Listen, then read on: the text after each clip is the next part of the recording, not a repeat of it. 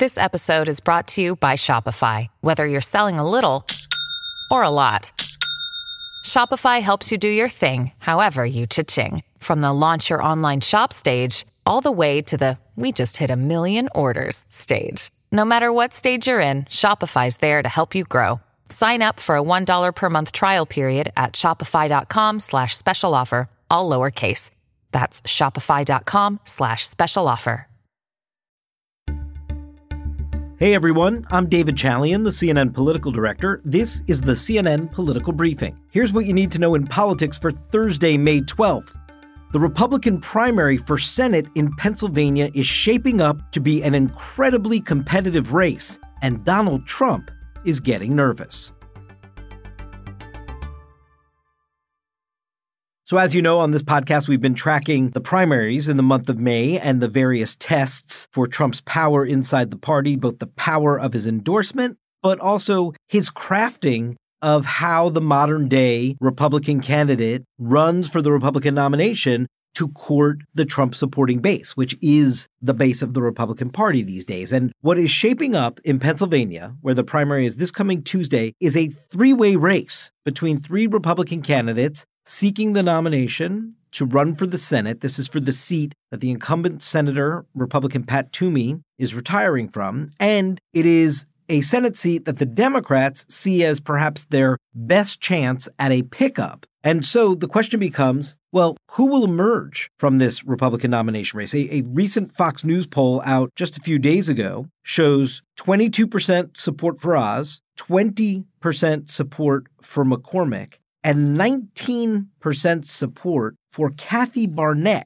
who is a late surging candidate in this race, conservative author and commentator, and largely unvetted and untested in the political arena, even though this is not her first time on the ballot in Pennsylvania. And it is that candidate, Kathy Barnette, that has both Donald Trump and his allies a little nervous because the former president has backed Mehmet Oz in this race, and it has sort of the McConnell world and the establishment Republicans a little nervous because the Republicans may end up with a nominee that they feel may not be the strongest Republican nominee to keep the seat in GOP hands. So I want to give you a little flavor of what's happening on the campaign trail.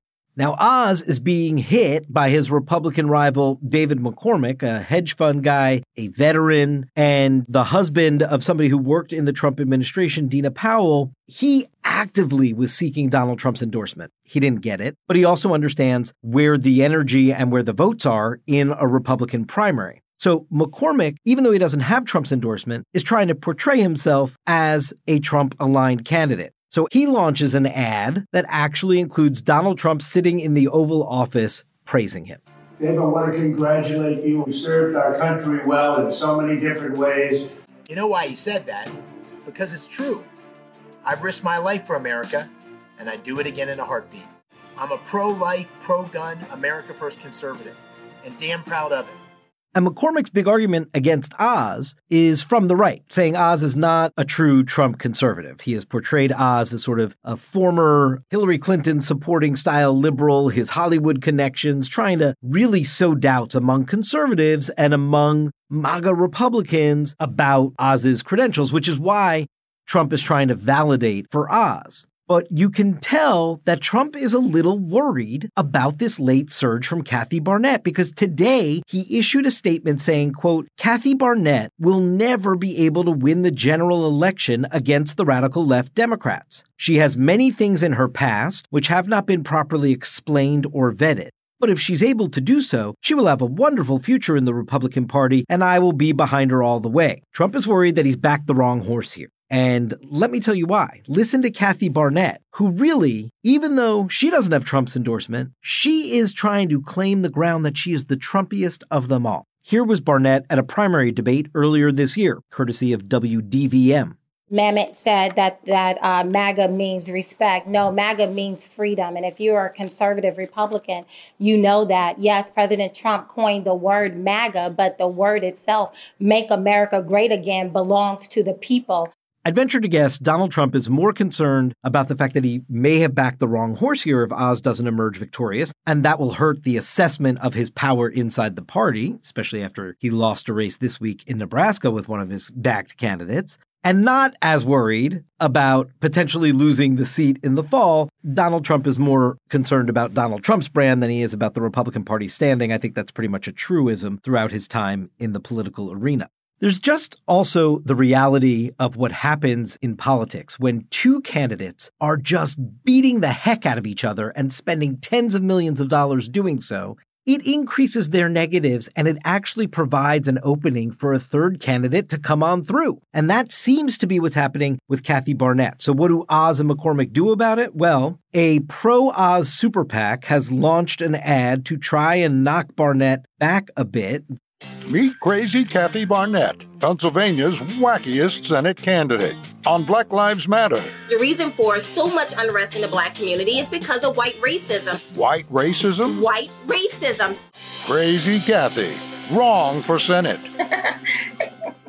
And here was Dr. Oz himself on Sean Hannity's show last night on Fox News being asked about Barnette and his take on her but she is a mystery person. We don't know much about her, and it will be fodder for the Democrats. Barnette has a history of anti Muslim comments, anti gay comments that are certainly going to get a ton more scrutiny now that she's in this position. As I mentioned, this is not her first time on the ballot. In 2020, she ran as the Republican nominee for a House seat against Madeleine Dean. Dean beat her by 19 percentage points. But what is significant to know here is that Barnette immediately called into question the legitimate election results, not just at the presidential level in Pennsylvania, as Donald Trump has done, but also in her congressional race. So she is somebody who's sort of bought into the big lie one other thing about Barnette that seems to be gaining traction among conservatives that is helping to fuel her surge at this moment is this passionate personal story that she tells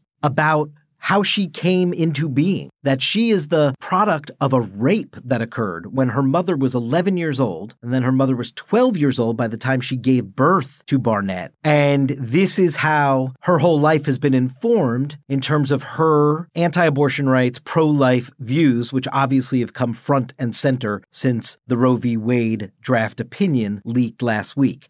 Even to this day, it's a very hard word to say, but my mother was raped given her young age at 11 years old, my father being 21. But it definitely made me become very adamant about the sanctity of life, of all life, regardless of their conception, regardless of how they arrived. Her campaign is putting out this very personal and emotional piece of her narrative, and it seems to be getting her a real serious look from voters. So far, it's not like Donald Trump's statement seems to be scaring people away from Barnette. Joni Ernst, the Republican senator from Iowa, she was asked about it today. She is still very much in Kathy Barnette's corner. She said that she sees a lot of people that have not been vetted in the Senate, and she just thinks that Barnette is, quote, extraordinary. That's it for today's political briefing. Thanks so much for listening, and please take a moment and be sure to follow us wherever you get your podcasts. We'll talk to you tomorrow. Over 37,000 companies have already made the move to NetSuite. Backed by popular demand, NetSuite has extended its one-of-a-kind flexible financing program for a few more weeks. Head to netsuite.com/briefing. netsuite.com/briefing.